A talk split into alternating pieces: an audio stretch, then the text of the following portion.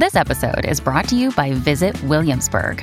In Williamsburg, Virginia, there's never too much of a good thing. Whether you're a foodie, a golfer, a history buff, a shopaholic, an outdoor enthusiast, or a thrill seeker, you'll find what you came for here and more. So ask yourself, what is it you want? Discover Williamsburg and plan your trip at visitwilliamsburg.com. Another day is here, and you're ready for it. What to wear? Check. Breakfast, lunch, and dinner? Check. Planning for what's next and how to save for it? That's where Bank of America can help. For your financial to dos, Bank of America has experts ready to help get you closer to your goals. Get started at one of our local financial centers or 24-7 in our mobile banking app. Find a location near you at bankofamerica.com slash talk to us. What would you like the power to do? Mobile banking requires downloading the app and is only available for select devices. Message and data rates may apply. Bank of America and a member FDIC. This episode is brought to you by Snapple. Want to know another Snapple fact? The first hot air balloon passengers were a sheep, a duck, and a rooster. Ridiculous. Check out snapple.com to find ridiculously flavored Snapple near you. Siamo tutti un po' scossi per quello che è accaduto al live di Travis Scott, perché è una cosa che anche se sembra distante a noi qui in Italia, in verità è una cosa molto vicina. Certo, qui non succede che 200.000 persone vanno a un concerto eh, e dovrebbero essere solo 50.000 e, e, no, e non ci scappa magari il morto, anche se insomma non dimentichiamoci Corinaldo, ma quella è un'altra storia in verità e i numeri sono ben differenti, pur essendo una tragedia. Però ecco, questa storia qua di tutti questi morti si dice che stesse facendo un rito satanico addirittura. Non è una cosa completamente errata, concettualmente parlando, perché comunque quando qualcuno fa questa roba qua che porti 200.000 persone in un live e non lo annulli, pur sapendo che la capienza è quattro volte di meno.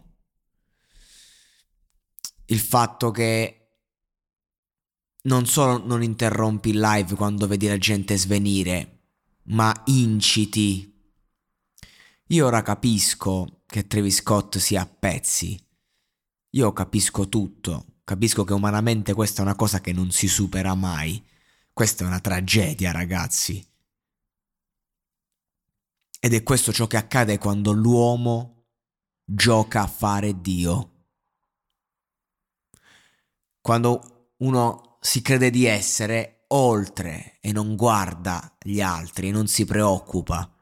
Perché un vecchio film che conosciamo tutti diceva da grandi poteri derivano grandi responsabilità e invece qui mi sembra che da grandi poteri derivano enormi deliri, derivi enorme follia. Ma quando la smetteremo di crederci di essere questi superuomini? Quale conto in banca, quale fama, quale cosa può cancellare dalla testa di un uomo il fatto che per non essersi fermato sono morte non si sa quante persone.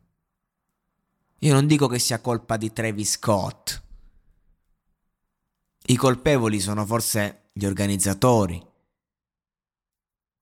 Tutto, tutto l'ambaradam che c'è dietro ma umanamente queste calche, questa roba, questa smania del dover riempire tutto ad ogni costo, questa, eh, questa corsa all'oro, alla fama, sono quello che fa più persone, sono quello che fa più ascolti, sono quello che si butta tra la folla. Eh. Ma perché? Ma perché abbiamo questo bisogno di andare così oltre per sentirci vivi? E sto parlando veramente dell'uomo in generale. Non parlo più solo di Travis Scott del live perché il problema è alla base e a, questa, eh, a, a questo sentirci evidentemente impotenti e incapaci terribilmente perché altrimenti non ci riduciamo così. E ragazzi, perché ci sono tante band molto trasgressive che, che hanno fatto la storia della musica hanno fatto concerti con milioni di persone, Dio milioni forse sto dicendo una cosa assurda, con centinaia di migliaia di persone e non è mai morto nessuno. perlomeno magari ecco a campione qualcuno ti si può sentire male quando c'hai mi- centinaia di migliaia di persone, però ecco, capiamo il concetto.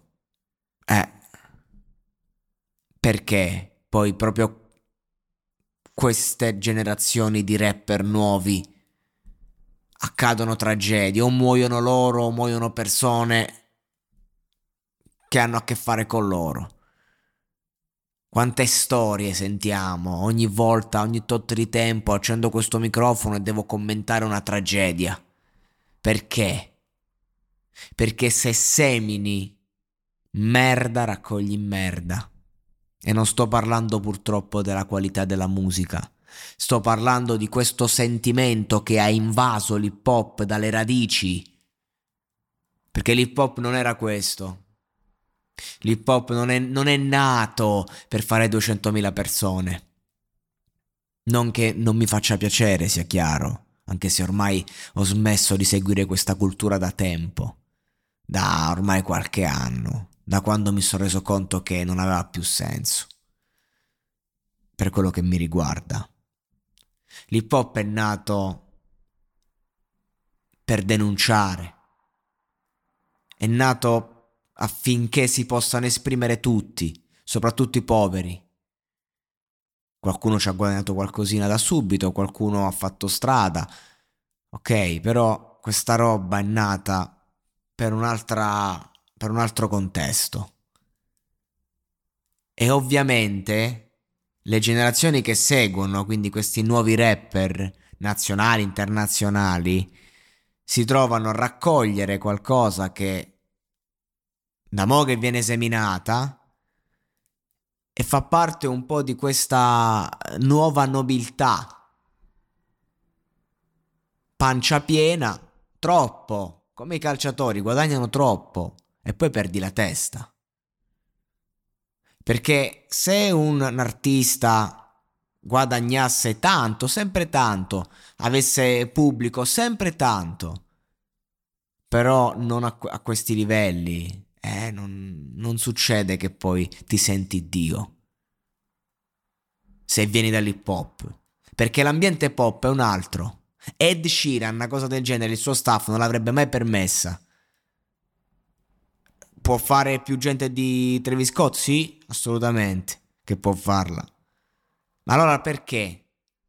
Perché la mentalità, perché l'attitudine, perché il bisogno di andare oltre, il bisogno di trasgredire